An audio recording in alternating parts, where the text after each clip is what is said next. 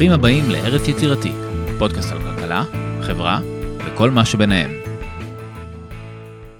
שלום לכל המאזינים, היום אני ואריאל מארחים את דוקטור יונתן ברמן מקינגס קולג' בלונדון, במחלקה לכלכלה פוליטית.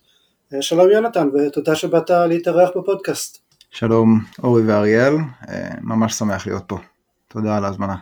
שמחים שאתה כאן. אה, לפני שאנחנו מתחילים, אתה יודע, קצת רקע, אז ראינו שבעוונותיך עשית תואר שני בפיזיקה ואתה אתה תלפיון.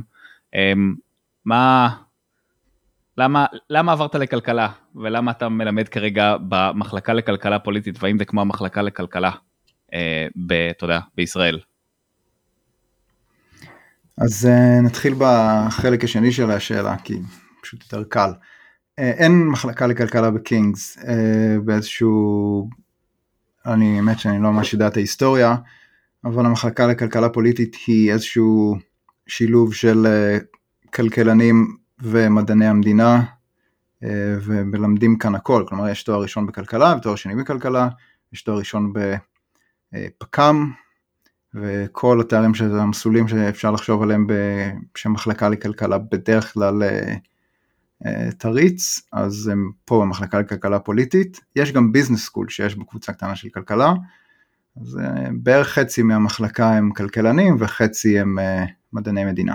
זה לגבי החלק השני. החלק הראשון זה קשה לי להגיד, אני חושב שבאיזשהו שלב, עוד לפני לדעתי שסיימתי אפילו את התואר הראשון, משהו ב, בפיזיקה היה נראה לי שהוא לא לגמרי אני, ועם הזמן גם הבנתי שהשאלות שמעניינות אותי יותר בפיזיקה הם גם ככה היו ב, בשוליים של הפיזיקה, ויותר ויותר עם זמן שעבר, וגם באותו זמן לא עסקתי באופן אקדמי בפיזיקה, אלא עבדתי, אז היה לי יותר זמן לחשוב ולהבין יותר טוב מה אני רוצה לעשות עם עצמי, אז הבנתי שיותר מעניין אותי לעסוק בדברים שקשורים למדעי החברה ולא למדעים מדויקים דווקא, למרות שמשם אני מגיע ושם נגיד ככה גם היתרון היחסי שלי. אתה חושב שבתור מישהו עם רקע אה, פיזיקאי ויותר מדעים מדויקים אז אתה אה, שונה או שיש לך איזשהו יתרון או אולי חיסרון לעומת אה, קולגות אה, אחרים שלך בכלכלה ומדעי החברה? ברור, כלומר יש חסרונות ויש יתרונות. אה, היתרונות, אני חושב שהיתרונות הטכניים הם קיימים, למרות שהם אולי מצטמצמים, זה תלוי גם באיזה סגנון של אה, עבודות מדובר, אבל אה, אני חושב שעדיין קיים איזשהו חשש מסוים בקרב אנשים בכלכלה שהם לא נניח מאוד תיאורטיקנים לגעת ב... במתמטיקה יחסית מסובכת, לאו דווקא ב, כמובן לא עניין של דאטה אנליסיס, אלא יותר במתמטיקה של של ממש, שזה בכלכלה נתפס כמשהו שתיאורטיקנים עושים. למרות שאני לא הייתי מגדיר את עצמי תיאורטיקן, זה לא מרתיע אותי בשום צורה נניח. וחסרונות אז כן, אתה יודע, אה, בכל זאת אה, לא לעבור איזשהו מסלול הכשרה, את המסלול הכשרה הסטנדרטי, אז אה, יש דברים שאתה צריך להשלים, ולקח לי שנים להשלים. אז יש איזשהם חסרונות פה ושם מן הסתם, כן. ואיך התגלגלת לתחום של מוביליות ואי שוויון?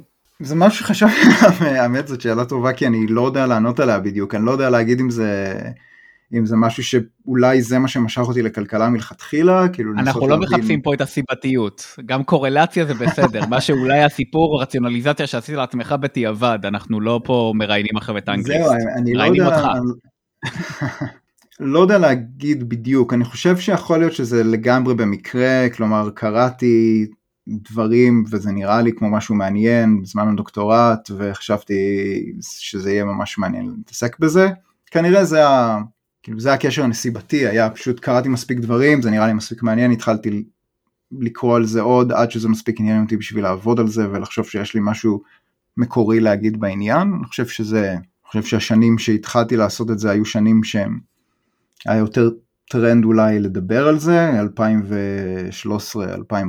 2013-2014 נניח, זה, זה התחיל להיות יותר בכותרות, נניח גם בישראל, אני חושב.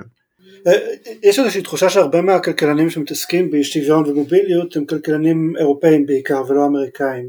כן, הרבה צרפתים אנחנו מכירים, אה, וגם אתה לא בדיוק אמריקאי. אתה חושב שזה נכון? שיש לזה איזשהם סיבות אה, תרבותיות? אני חושב שהיום זה כבר לא ממש נכון, כלומר, אולי היסטורית זה, זה נכון שמי שהציף מחדש או את, את ה... כלומר אותם כלכלנים ש, שציינת, נניח עמנואל סאז או תומא פיקטי, אז הם צרפתים ואולי המאמר שלהם לפני קצת יותר מ-15 שנה זה משהו ששינה את הדיון אה, על אי שוויון בהכנסות שלפני זה היה לגמרי רדום, גם אם היו עבודות, הן היו מאוד מאוד שונות באופי שלהם, אבל אני לא חושב ככה, כלומר גם אם אתה מסתכל על, אה, על מאמרים שאולי לא שינו את הדיסציפלינה באותה מידה, אבל אה, הם לגמרי היו שם כל הזמן, כלומר, אה, אני מסתכל על עבודות על אי שוויון בשכר ולאו דווקא בהכנסה, אז הרבה כלכלנים אמריקאים לכל אורך הדרך, אלן קרוגר, לארי כץ, כלומר נניח משנות ה-90 ואילך דיברו על דברים כאלה, או אפילו קצת לפני זה, אה, כאילו המהפכה נקרא לזה, אני לא בטוח שנכון לקרוא לזה מהפכה, אבל נניח המהפכה הנוכחית באי שוויון, אז, אה, אז כן, אפשר לזקוף אותה לטובת אה, אותם כלכלנים צרפתיים בעיקר, אם נוסיף את גבריאל זוקמן לחבורה הזאת. מה בעצם ההבדל אמרת שאי שוויון בשכר כן העסיק הרבה כלכלנים אמריקאים וכלכלה היא באופן כללי דיסציפלינה די אמריקאית. אמ, מה בעצם ההבדל בין אי שוויון בשכר והכנסה אצל רוב האנשים זה בדרך כלל מתרגם למשהו דומה רוב האנשים הם לא אתה יודע בעלי עסקים ובעלי הון. אז אה, נכון זה אני חושב שיש כאן משהו מאוד מאוד מהותי שאולי השתנה ב, לפחות בשיח של אותם כלכלנים שמתעסקים באי שוויון. על זה שבשנים האחרונות, בעשורים האחרונים מדברים יותר על אי שוויון בהכנסה ולאו דווקא רק אי שוויון בשכר, מתוך ההבנה שאחד, יותר ויותר אנשים יש להם מספיק הון כך שחלק לא זניח בהכנסה שלהם מגיע לאו דווקא מעבודה, ולכן צריך לקחת את זה בחשבון. וכמובן ההבנה שכן הייתה קיימת אה, מאות שנים, שאנשים שהם בדרך כלל בחלק העליון של התפלגות ההכנסות הם כאלה שלאו דווקא עובדים או לאו דווקא מקבלים הרבה הכנסה מעבודה אלא מרבית ההכנסה שלהם מגיעה ממקורות אחרים בעיקר מהון אמ, או הון וכמובן אה, אדמה אם מסתכלים על היסטוריה. אה, ואני חושב שאי אפשר, אפשר לנתק בין השניים. כלומר מה החשיבות נניח אנחנו מסתכלים על אי שוויון מה החשיבות על להסתכל על אי שוויון תחת ההנחה ש... כל מי שנמצא בטופ של התפלגות ההכנסות הוא מישהו שלא מקבל את ההכנסה שלו מעבודה. כלומר, אז מה הטעם להסתכל רק על הכנסות מעבודה בהקשר הרחב של אי שוויון? כי אז זה פשוט הסתכלות כזאת לא משקפת את מה שהוא באמת אולי אה, נרצה לחשוב עליו בתור אי שוויון בחברה, אלא רק בתוך אותם אלה שבסדר, יכול להיות שמדובר על 95, 99, 90, לא משנה כרגע במספרים, אלה ש... באמת אין להם הכנסה ממקורות אחרים. אבל אה, שוב, אני, אני חושב שזה רלוונטי אחד לדיון היותר כללי, נקרא לזה מעמדי, להסתכל על תמונה היותר כוללת של סך הכנסות ולא רק הכנסה משכר. ודבר שני, אותו דבר שאמרתי קודם, שיותר ויותר אנשים, גם אנשים שמרבית ההכנסה שלהם היא עדיין מעבודה, עדיין יש להם היום הרבה או מספיק הון, כך שעדיין חלק לא זניח מההכנסה שלהם הוא גם ככה מהון. כן, אני, אני רואה את זה בישראל בהקשר של ההייטק, שבאמת uh, הרבה אנשים מאוד מהר מגיעים לשלב שבו עיקר ההכנסות זה מ-RSU ואופציות ודברים כאלה, ואני חושב שזה רק ילך ויתגבר. יש לך גם איזושהי עבודה שמדברת על, על זה שבעבר אנשים שהיו uh, ב top של ההכנסות, הם היו גם ב top של ההון, ואז זה השתנה או משהו כזה, אם אני זוכר נכון.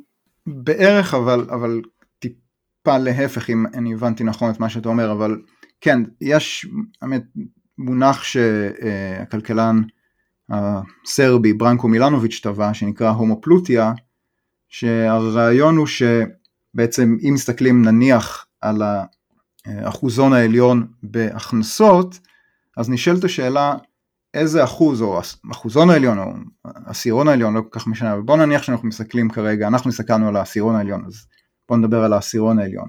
אנחנו מסתכלים על העשירון העליון בהכנסות, נשאלת השאלה איזה חלק מתוך האנשים האלה הם גם בעשירון העליון של הכנסות משכר וגם בעשירון העליון של הכנסות מהון.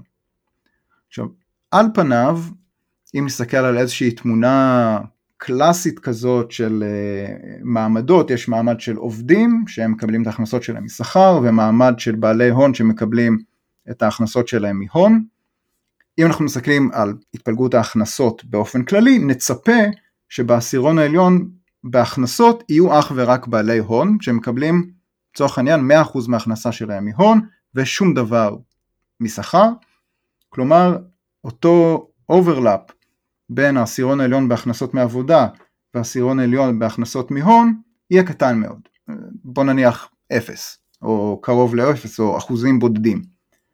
אה, ומה שאנחנו עשינו זה להסתכל על ה overlap הזה בארצות הברית מ-1950 ועד היום, ובאמת מה שאנחנו רואים זה עלייה, עלייה פחות או יותר מאמצע שנות ה-80, מה שאפשר לדבר גם היה לפני זה, אבל מאמצע שנות ה-80 כשה overlap הזה היה בערך 15% היום הוא סדר גודל של שליש. כלומר שליש מהעשירון העליון בהכנסות הם גם אנשים, בהכנסות משכר, הם גם אנשים שנמצאים בעשירון העליון בהכנסות מהון.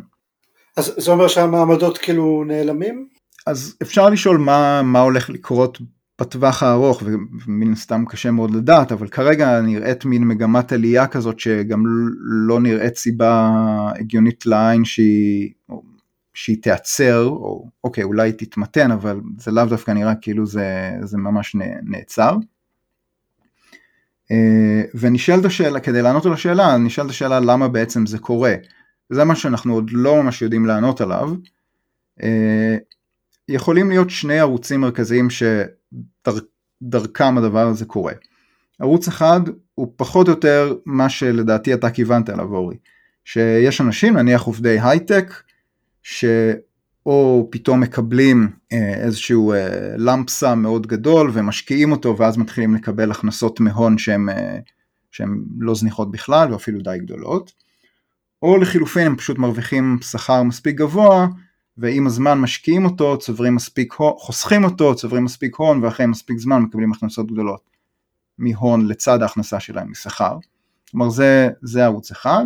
ערוץ אחר שאין לנו כרגע עדיין לצערנו את היכולת אה, לחלוטין אה, לאשש או להפריך את אחד מהם או להגיד שאחד מהם חשוב יותר מאחר, הערוץ האחר הוא שבעבר כשהאי שוויון בשכר היה נמוך בהרבה ובעצם המשתכרים הגבוהים ביותר לא השתכרו כל כך הרבה ביחס למה שהיית יכול להרוויח אם היית בעל הון, אה, שוק העבודה היה הרבה פחות אטרקטיבי לאנשים שהם פשוט עשירים בהון, ולכן ה overlap הזה היה קטן יותר, כלומר אה, היה צריך שהאי שוויון בהכנסות משכר יהיה מספיק גבוה כדי לאותת לאותם בעלי הון שבדרך כלל כבר היו להם את הכישורים או את ה, מה שנקרא לזה הון האנושי כי הם הלכו ללמוד בדרך כלל גם ככה, אה, הם פשוט לא, לא עניין אותם לעבוד בהכרח בעבודות עם שכר גבוה כי השכר הזה לא לא באמת היה מספיק מעניין עבורם, אם גם ככה הם הרוויחו הרבה מאוד אה, מהון.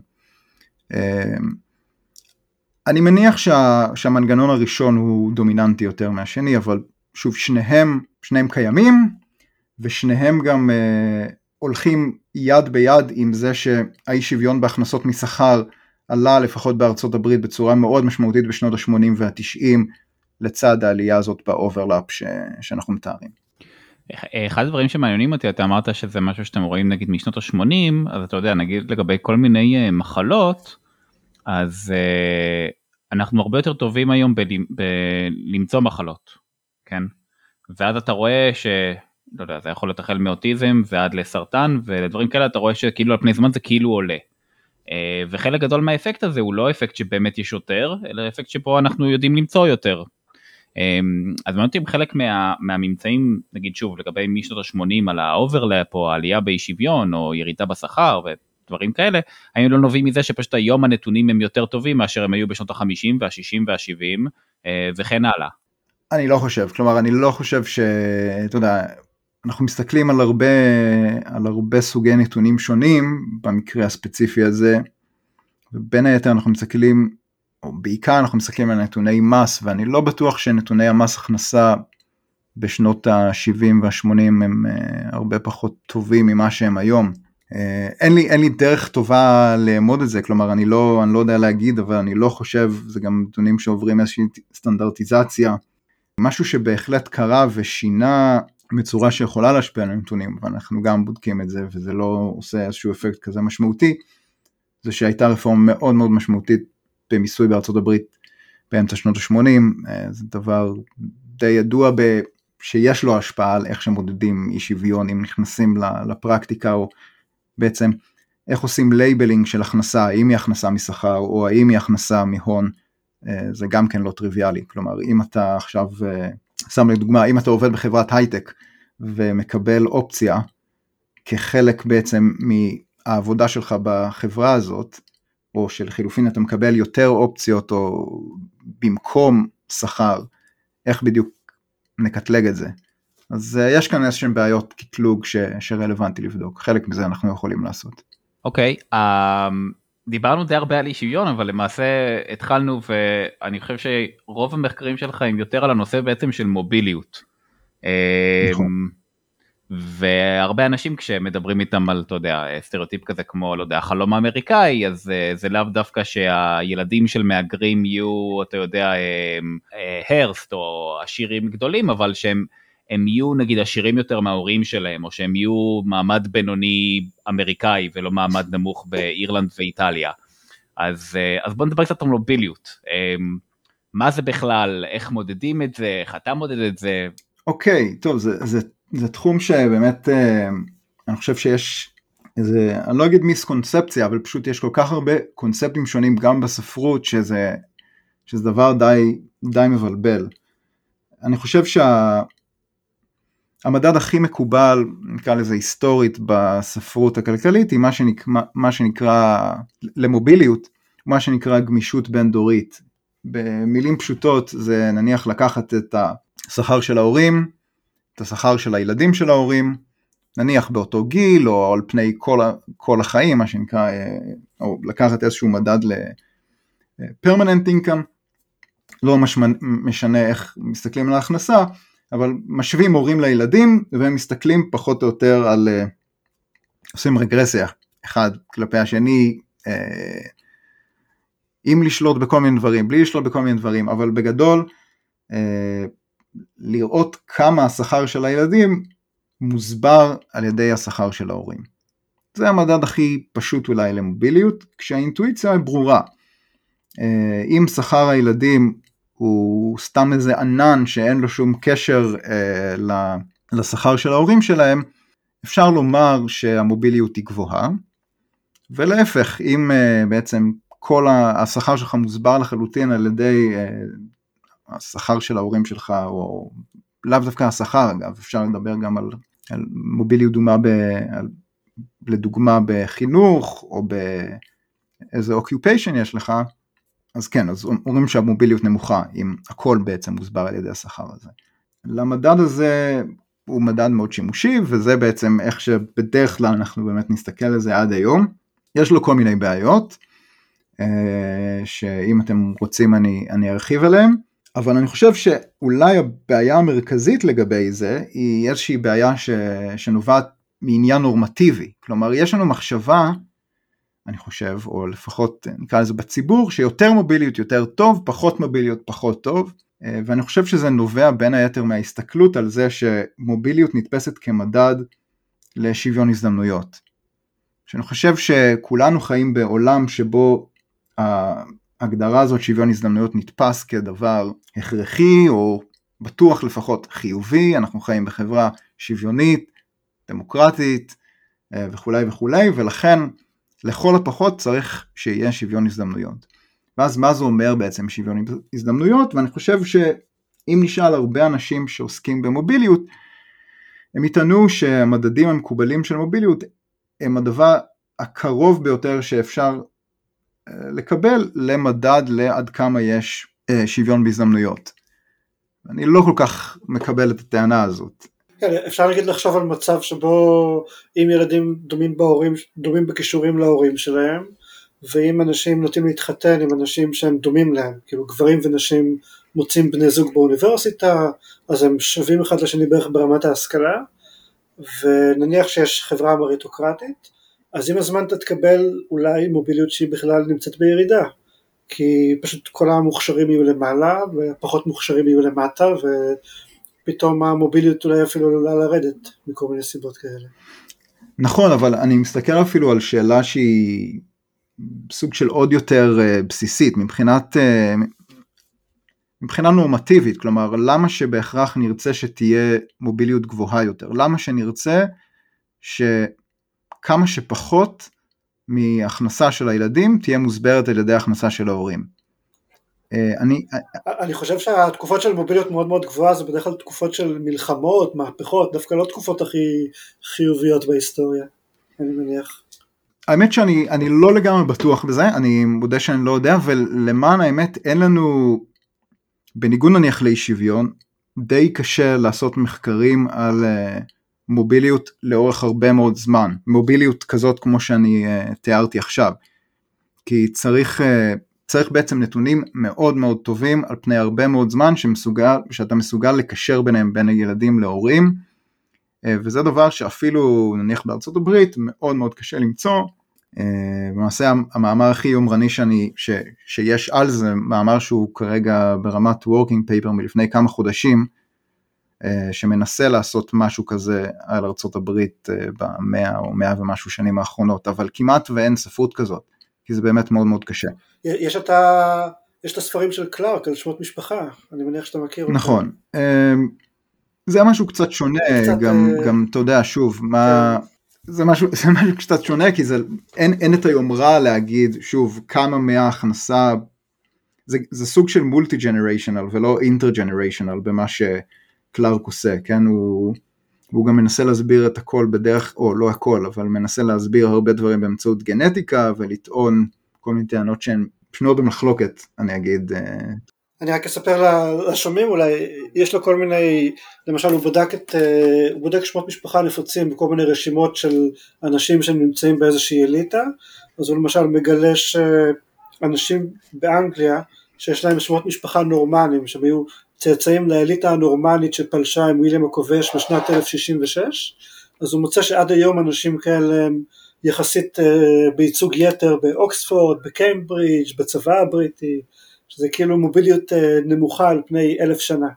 אבל כן, זה טענות קצת אה, מרחיקות לכת. וגם אם אפשר, שוב, אני, אני חושב שצריך להבדיל בין הספרות שמתייחסת כאילו לפרסיסטנס, כאילו דברים מהסוג של אסמוגלו או מליסדל וסוג הספרות הזה, לבין ספרות של מוביליות, בטח מוביליות בין דורית שממש מסתכלים פשוט בין הורים לילדים.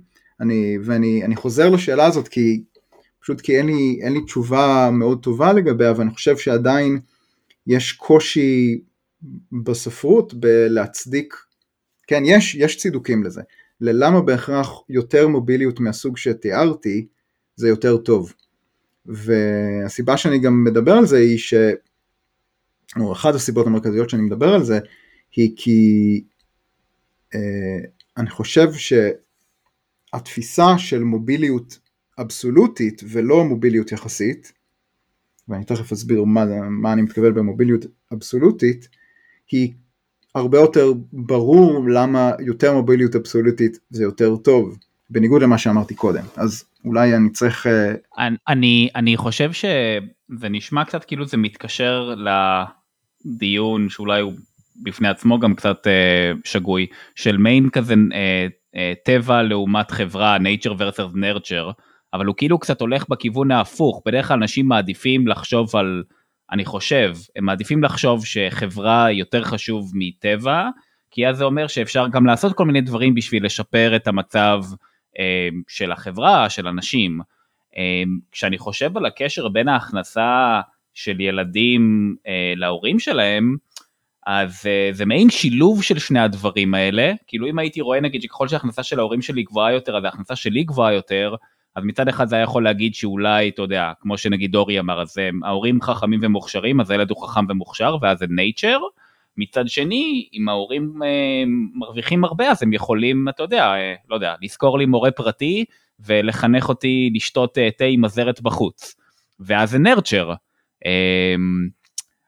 אבל זה נראה לי, זה, זה נראה לי בדיוק מתלבש על, ה, על, ה, על, השאלה הזאת, שהיא כאילו שאלה, לא יודע, גם חצי פילוסופית מאוד גדולה כזאת לגבי האם בכלל אפשר לארגן את החברה, כי אם זה nature אז אתה כאילו לא יכול לעשות את זה.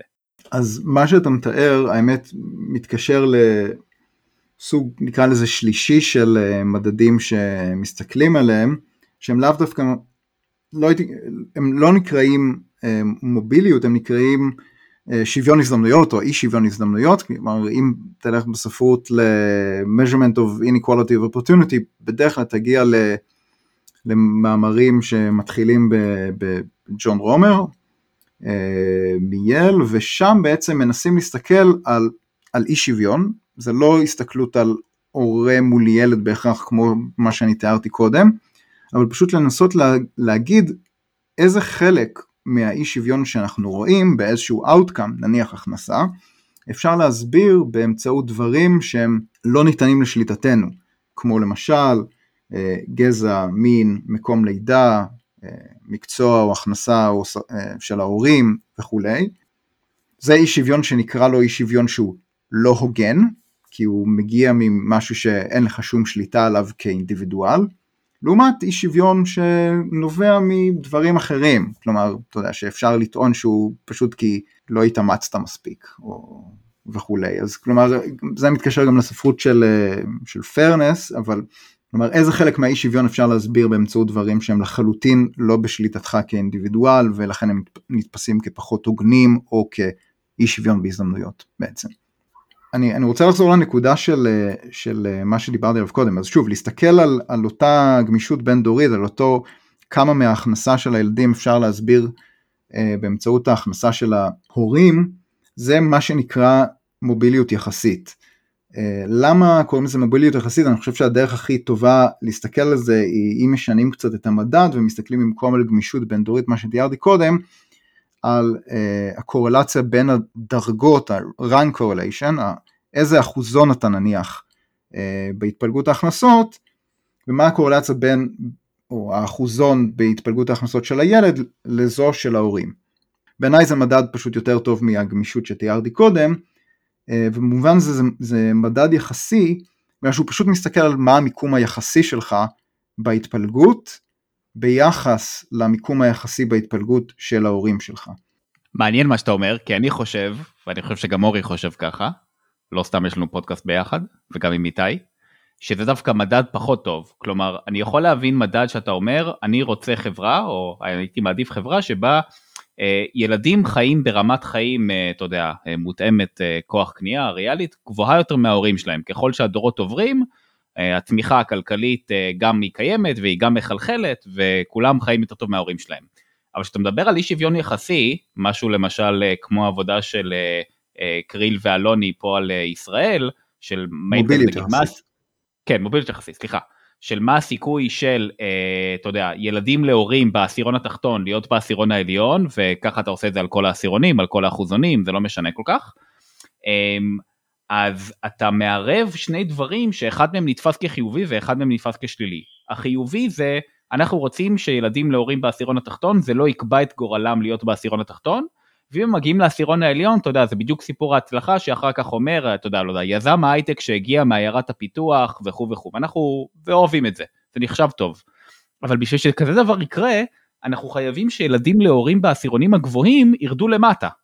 וזה ייחשב ככישלון חברתי כלכלי מהמעלה הראשונה.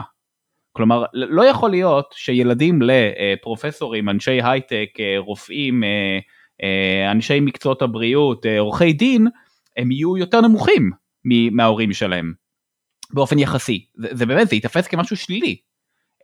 ובשביל מדד יחסי, אם מישהו עולה אתה חייב שמישהו ירד. לעומת זאת, במדד אבסולוטי אתה יכול שכולם יזוזו ביחד. אז אני דווקא חושב שאני אישית, שוב, העדפה הנורמטיבית שלי, כן? שהמדד האבסולוטי הוא, הוא, הוא יותר טוב, הוא יותר מעניין ויותר נכון. אוקיי, okay, אז אני שמח שאתה אומר את זה, יש לי כמה דברים להגיד על זה. אז קודם כל, אה, משהו שאני רוצה לדייק לגביו. שני המדדים שתיארתי קודם הם מדדים שהם יחסיים, כלומר גם הגמישות הבין דורית, שאתה צודק, לא מסתכלים על איזה אחוזון אתה, אבל מסתכלים על כמה מהשכר שלך מוסבר על ידי השכר של ההורים שלך, זה, נתפ... זה, זה אולי לא נשמע בהכרח כדבר יחסי, אבל זה, זה לחלוטין מדד יחסי, ולמעשה הוא זהה כמעט מתמטית לאותה קורלציה בין הדרגות, בין האחוזונים, מה שתיארתי קודם, עד כדי ההבדלים בין האי שוויון בדור ההורים להבדלים, אה, בין האי שוויון בדור ההורים לדור הילדים. אוקיי, שוב, חבל, חבל הזמן קצת של להיכנס לזה, למרות שזה בעיניי אה, ממש חשוב, ואיכשהו מין דבר טריוויאלי ש... שגם אנשים לפעמים, שפשוט אנשים לפעמים שוכחים ממנו. אבל שני המדדים האלה הם במובן הזה מדדים יחסיים. אה, מה שאתה מתייחס אליו זה משהו אחר, שנקרא מוביליות אבסולוטית. באמת, השאלה ששואלים באותו מדד של מוביליות אבסולוטית זה מה הסיכוי של אינדיבידואל בגיל מסוים שההכנסה שלו תהיה גבוהה יותר משל, לצורך העניין, אבא שלו או אימא שלו אה, באותו גיל. בלי השאלה של מה המיקום היחסי שלו בהתפלגות כמובן, כלומר אה, נניח שזה לא מעניין אותנו אלא אך ורק האם יותר או פחות הכנסה ריאלית מתוך הנחה שמה שמעניין אותנו זה האם אה, יש שיפור ב, ברמת החיים, כן, ברמה כזו פשוטה. אה, וזה באמת מדד שאין עליו המון מחקר ואולי מי ששינו את זה כמו הרבה מחקרים בתחום הזה של מוביליות זה ראש צ'טי והקבוצה שלו והם פרסמו מאמר על זה בסייאנס ב-2017 על אותו מדד אי שוויון, אה, מדד מוביליות אבסולוטי בארצות הברית והם שאלו את השאלה הזאת שוב בכל אה, קוהורט של ילדים נניח ילידי 1940 מה הסיכוי שההכנסה שלהם בגיל 30 אה, גבוהה יותר מזו של ההורים שלהם באותו גיל? ואז הם שאלו את זה לגבי כל, כל שנת לידה בעצם מ-1940 ועד אה, אמצע שנות ה-80 ומה שהם ראו זה שילידי שנות ה-80, אה, ה-40 נניח, בערך 90% מאותם ילדים בגיל 30 רמת החיים שלהם הייתה גבוהה, אם מודדים רמת חיים בתור uh, הכנסה ריאלית, הייתה גבוהה יותר מזו של ההורים שלהם באותו גיל, והמדד הזה פחות או יותר ירד כמעט מונוטונית עד לאזור ה-50% עבור ילידי אמצע שנות ה-80 בארצות הברית. כלומר, uh, ילידי שנות ה-80 בארצות הברית, אם היית, זה פחות או יותר הטלת מטבע אם רמת החיים שלך גבוהה יותר משל ההורים שלך באותו גיל או לא. זה קצת משנה איך מודדים, זה קצת משנה באיזה גיל מודדים, אבל לפחות המגמה ארוכת לאורך זמן היא ממש מובהקת ודי משמעותית.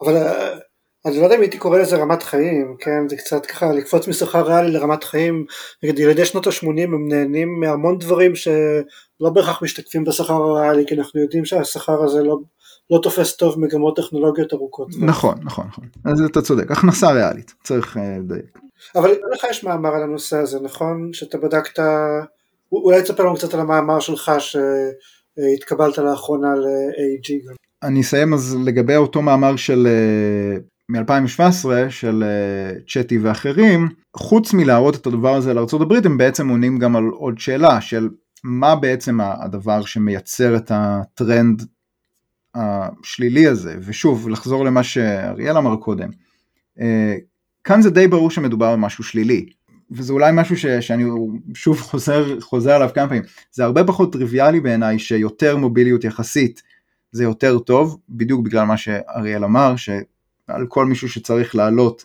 מישהו אחר צריך לרדת. אפשר, אני חושב שזה הרבה יותר שנוי במחלוקת במובן הזה, למרות שזה שוב מדדים יותר מקובלים, אבל נשים את זה לרגע בצד. לגבי אה, אותו מדד אבסולוטי של מוביליות, די ברור שיש כאן ירידה שמעניין להסביר אותה. ובגדול שני דברים יכולים להסביר אותה והם מאוד פשוטים. אחד מהם זה שפשוט הצמיחה בעשרות שנים האחרונות איטית יותר ממה שהיא הייתה בשנים שאחרי מלחמת העולם השנייה, לפחות בארצות הברית, ועל כן הסיכוי הזה פשוט נמוך יותר היום ממה שהיה בעבר. והשני זה שהאי שוויון היום גבוה יותר ממה שהוא היה אה, נניח בשנות ה-50, 60, 70, יש שוויון בהכנסות אה, בארצות הברית. ושני הדברים האלה באמת נכונים, כלומר שני הדברים האלה יחד תורמים לאותו טרנד שלילי במדד הזה. ו... אולי תסביר איך אי שוויון, אה, איך אי שוויון תורם לזה, כי זה לא כל כך uh, טריוויאלי לדעתי. נכון, אז כלומר, אם מסתכלים על ההתפלגויות על התפלגויות ההכנסה בקרב הורים וילדים, אז נניח נסתכל על התפלגות ההורים, נניח שהאי שוויון הוא נמוך בדור ההורים, כלומר כל ההורים נמצאים פחות או יותר קרוב לאיזושהי הכנסה מייצגת. עכשיו נסתכל על הילדים. אם בדור הילדים גם כל ההכנסות הן קרוב יחסית לאותה הכנסה מייצגת, ואותה הכנסה מייצגת גבוהה יותר בדור הילדים מאשר בדור ההורים, אז נצפה שהמוביליות האבסולוטית תהיה גבוהה, אפילו קרובה ל-100%. ונניח האי שוויון גדול בדור הילדים, זאת אומרת שיש לא מעט ילדים שהם כל כך רחוקים מההכנסה המיוצגת, המייצגת כלפי מטה, ככה שההכנסה שלהם נמוכה יותר מזאת של ההורים שלהם, ויש הרבה ילדים כאלה, ולכן ככל שהאי שוויון בדור הילדים גדול יותר, יהיו יותר ילדים כאלה, כלומר שהם מה שנקרא בזנב השמאלי של ההתפלגות, שההכנסה שלהם תהיה נמוכה יותר משל ההורים שלהם. בגלל זה ככל שיש יותר אי שוויון בדור הילדים, בעצם אה, הסיכוי הזה שיהיו ילדים שהם נמצאים שם, אה, באותו אה, זנב שמאלי שהוא בעצם נמוך יותר מההכנסה המייצגת או מההכנסה של ההורים שלהם, בעצם מוביל לזה שהסיכוי של ילדים שההכנסה שלהם תהיה גבוהה יותר משל ההורים שלהם, יורד. באותה מידה כמובן ככל שיש יותר צמיחה, שהצמיחה יותר מהירה, אז ההכנסה המייצגת בתור הילדים היא גבוהה יותר או גבוהה יותר בצורה משמעותית מאשר בדור ההורים. בגלל זה שני הפקטורים האלה הם משמעותיים. גם הפקטור של עלייה באי שוויון וגם הפקטור של ירידה בקצב הצמיחה אה, לאורך זמן. ואתם בעצם מראים את הטרנד, אז, אז אולי תתאר לנו את הטרנד לאורך זמן ואיך הוא מושפע בעצם משני הפקטורים האלה. אז אז באותו מחקר של, אה, של צ'די ואחרים לגבי ארה"ב, מה שהם מראים זה שבארצות הברית, מכל הירידה המשמעותית הזאת שהם, אה, שהם מצאו, בערך שליש נובע אה, מזה שהצמיחה נהייתה איטית יותר, ושני שליש נובע מעלייה משמעותית באי שוויון בהכנסות.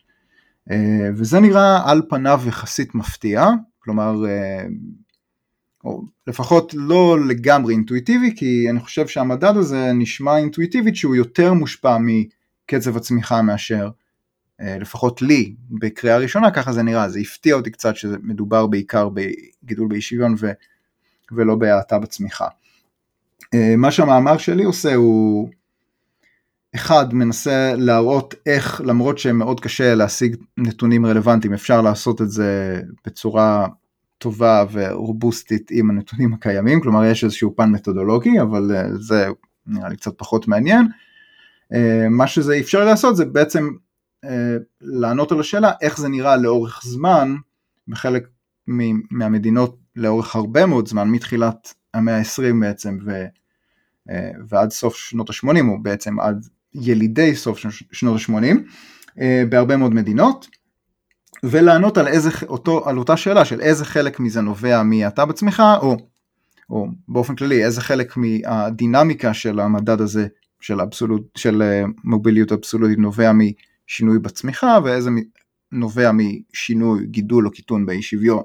עכשיו נתחיל בזה שבכמעט כל המדינות שהסתכלתי עליהן שהן כולן מדינות נקרא לזה עשירות מערביות אה, פלוס יפן בגדול, יפן ואוסטרליה, המגמה ארוכת הטווח אה, היא די אותה מגמה ארוכת טווח, כלומר מילידי שנות ה-40 או 50 ועד היום יש ירידה כמעט מונוטונית בכל המדינות, בחלק היא יותר משמעותית, בחלק פחות משמעותית, אבל בכולן יש ירידה שהיא, אה, שהיא על פניו אה, מובהקת.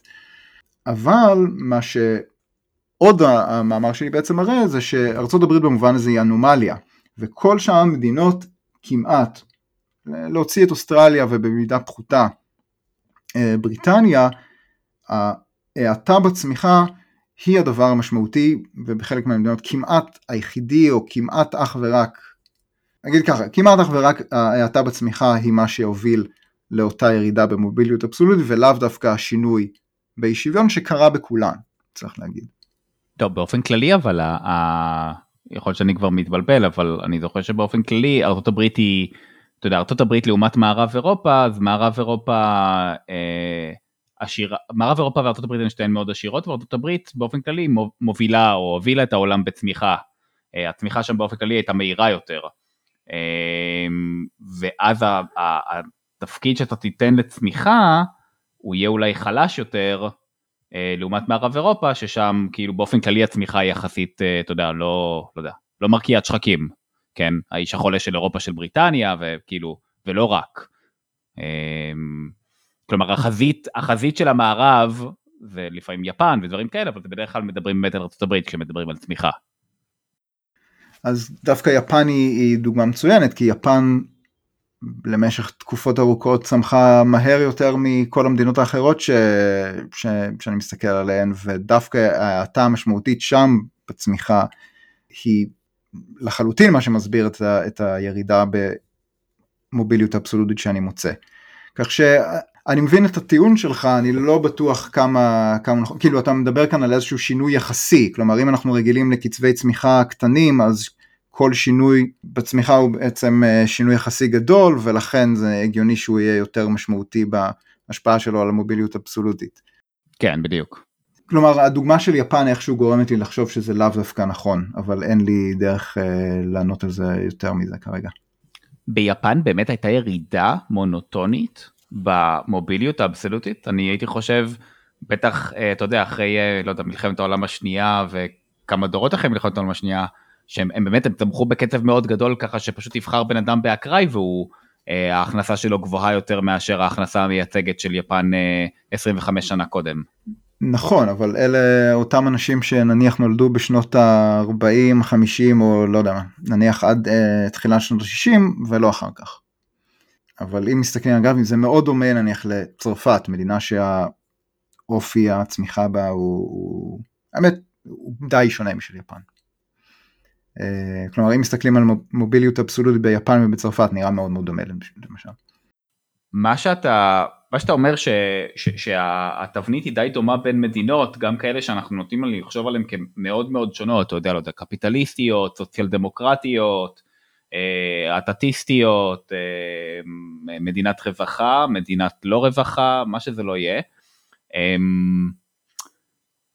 אז תמיד קצת מפתיע לראות שמדינות הן מאוד דומות אחת לשנייה בהרבה דברים, למרות שהן מדינות שאנחנו חושבים עליהן כמאוד שונות. אתה חושב ש... זה מוביל אותך לאיזושהי תפיסה אולי אמ, פטליסטית כזאת קצת? כלומר שזה לא כל כך באמת משנה מה יהיה, אתה יודע, אה, אה, גובה המס, הרכב המיסים, אה, מדינת הרווחה כן תעשה את זה, לא תעשה את זה, בסופו של דבר הם כול, כולם עולים כשכולם עולים, כולם יורדים כשכולם יורדים וכו' וכו'. אז, אז זה מצחיק שאתה שואל את זה, כי, כי זה משהו ש... היה לי באיזושהי גרסה מוקדמת של המאמר שבסוף העורך אמר לי תוריד תוריד את זה. And we thank uh, the reviewer and editor for very helpful comments for making this paper much much better uh, בסוגריים uh, not really. אתה יודע יש בזה אלמנט ספקולטיבי שבסוף אתה יודע באמת לאו דווקא מתאים ל... כאילו מתאים נניח לדבר על זה בפודקאסט יותר ממה שזה מתאים שזה יהיה בסופו של דבר במאמר אבל. אה, לפחות בתרבות, בתרבות שאנחנו, שאנחנו, האקדמית שאנחנו חיים בה, אבל אה, אני די מסכים איתך וגם יש כאן הקשר פוליטי מעניין, כן, ש... כאילו אני חושב שצרפת הברית זה אולי המדינות המעניינות בהקשר הזה שהן הדמיון בטרנד של המוביליות האבסולוטית ביניהן הוא מאוד מאוד גדול והן בקצוות של איפה האי שוויון השפיע הכי הרבה ואיפה ההאטה בצמיחה השפיעה הכי הרבה. כלומר צרפת זה במובהק האטה בצמיחה ובארצות הברית זה במובהק העלייה באי שוויון ובכל זאת זה נראה די אותו דבר וגם אפשר לטעון שאתה מסתכל על כל מיני מגמות פוליטיות באותן מדינות, שוב צרפת וארצות הברית מאוד מאוד דומה. אז או שאתה יכול לבוא ולטעון שאין קשר בין מגמות פוליטיות וחברתיות לשאלות כמו שאלות של מוביליות אה, אבסולוטית, או שאתה יכול להגיד בעצם יש קשר, פשוט הקשר הזה הוא, הוא לאו דווקא נניח לאי שוויון פר סה או לצמיחה פר סה, אלא למשהו אחר שאנחנו תופסים, כמו למשל אה, מוביליות, או לאו דווקא תופסים באופן מודע, אולי תופסים באופן לא מודע של מוביליות, של כמה, של מוביליות אבסולוטית, של מה הסיכוי שלנו בעצם לעתיד טוב יותר משל ההורים שלנו. אה, וברגע שזה די דומה באמת יכול להיות שזה מוביל אה, להשפעות דומות על, אה, על איך שאזרחים לפחות, כן, בסוף אנחנו מדברים על מדינות דמוקרטיות עם כלכלת שוק וכולי וכולי, ולא מדינות, ואומנם מדינות שונות במובהק ב, בכל מיני היבטים, אבל זה לא שאנחנו משווים עכשיו את ארצות הברית אה, לסין, או ל... את דרום קוריאה לצפון קוריאה. למשל, כן. אה, אבל כן, יש, אה, אני בגדול קצת מסכים איתך בהקשר הזה. אה, יש אולי איזשהו הסבר אחר שאפשר לחשוב עליו ודברים כאלה, נגיד, תחשוב על עולם שבו ההורים הולכים ומתעשרים, והילדים חיים ברווחה, ואז הילדים הולכים ללמוד נגיד איזשהו מקצוע באוניברסיטה שהוא לאו דווקא מוביל להכנסה נורא גבוהה כי ההורים יכולים לעזור להם עד גיל מאוחר וההורים קנו להם דירה וכאילו עצם הזינוק המהיר הזה של ההורים שאולי גם חסכו הרבה אה, דווקא מאפשר, ל, מאפשר פחות אה, מוביליות אבסולוטית מהסוג שאתה מודד כי הילדים פשוט הם לא חייבים לעבוד כל כך קשה הם לא צריכים להרוויח הרבה יותר מההורים שלהם הם יכולים לחיות מאוד מאוד ברווחה ו... אה, אולי דברים שיותר מעניינים אותם באוניברסיטה, להיות אקדמאים, פרופסורים, דברים כאלה. אתה יודע, זאת שאלה עקרונית ש... ששואלים גם בהקשר יותר רחב של למה צמיחה במערב על פניו נהייתה איטית יותר מאשר בעבר, נכון? אה, זה תחום שאני חושב שאתה מבין בו לא פחות אה, ממני. ויש את הטיעון הזה, אני, אני אולי אענה על זה מהזווית ה... של ההתפלגות, כלומר אם אתה מסתכל, עכשיו אתה יכול לשאול את אותה שאלה של מה הסיכוי שלך להרוויח, אה, שההכנסה שלך תהיה גבוהה יותר משל ההורים שלך, אה, לפי, אתה, יכול לשאול את השאלה הזאת על כל אחוזון הורים בנפרד.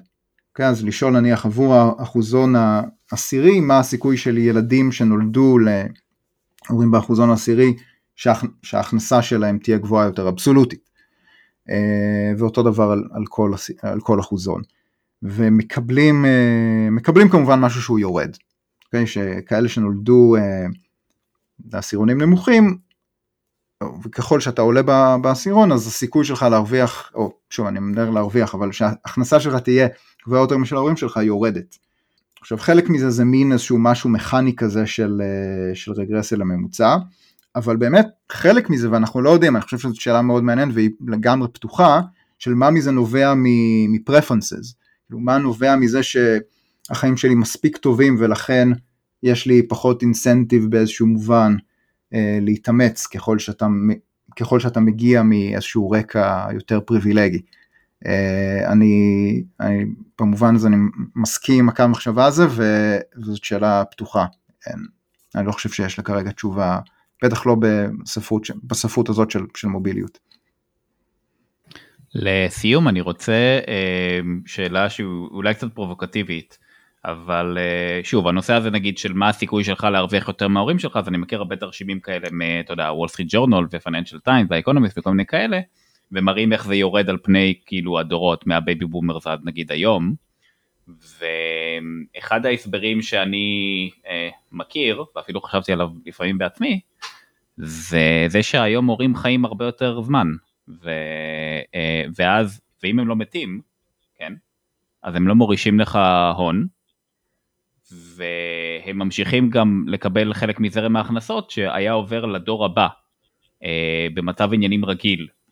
אה, מה, מה, מה אתה חושב על הטיעון הזה של העלייה בתוחלת החיים אה, כמשהו שאולי יכול גם להסביר, אתה יודע, איזושהי ירידה כזאת בהכנסה לעומת ההורים, או שיעור העושר גם שהדור הנוכחי נגיד מחזיק לעומת ההורים שלו, שהוא לעומת ההורים שלהם, שזה די דומה, אני חושב. אז דווקא הייתי מפריד כאן בין עושר להכנסה. אה, בין היתר כי את אותה אנליזה שדיברתי עליה אפשר היה לעשות על הכנסה משכר בלבד, בלי הכנסה מהון, והתמונה הייתה מאוד מאוד דומה. לפחות במדינות שלי יש נתונים עליהם והסתכלתי עליהם, שלמשל צרפת וארצות הברית, ההבדל, אם מסתכלים על הכנסות מעבודה בלבד, הוא מאוד מאוד קטן.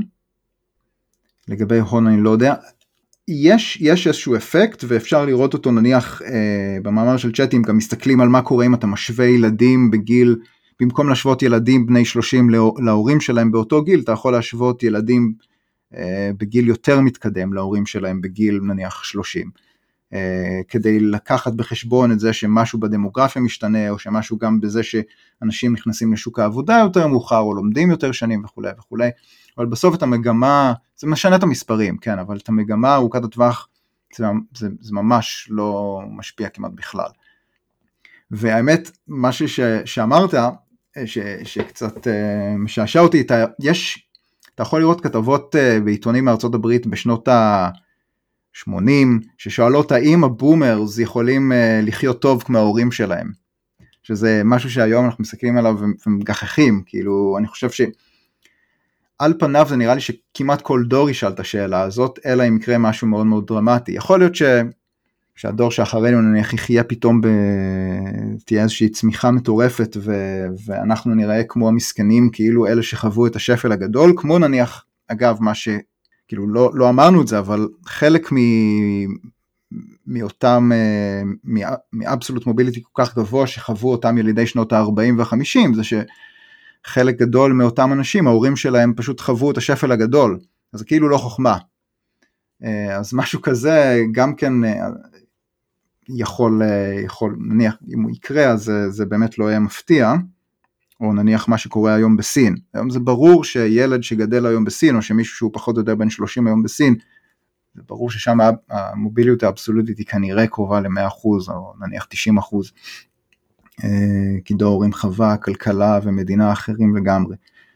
אה, אבל איכשהו נראה לי שסוג של כל דור ודור סוג, עשוי לשאול את אותה שאלה, אה, שיש בזה משהו משעשע קצת. כי בסך הכל מן סתם הכנסות עולות ורמת החיים עולה. כן, אלא אם כן תהיה התחממות גלובלית ואז אולי הדברים ישתנו, אפשר לדעת. כן, גם זה יכול לקרות. אז יונתן, תודה רבה לך, היה מאוד מעניין. אה, תודה לכם, אה, מאוד שמח להזמנה. תודה יונתן, היה מצוין. להתראות, תודה. אנחנו היינו ארץ יצירתי, אורי כץ, איתי טישנבסקי ואריאל קרלינסקי. בהערות הפרק אפשר למצוא קישורים לספרים, מחקרים ודברים נוספים שדיברנו עליהם. אפשר למצוא אותנו בפייסבוק ובכל אפליקציות הפודקאסטים. תעשו לנו לייק ותשתפו עם חברים. נתראה בפרק הבא.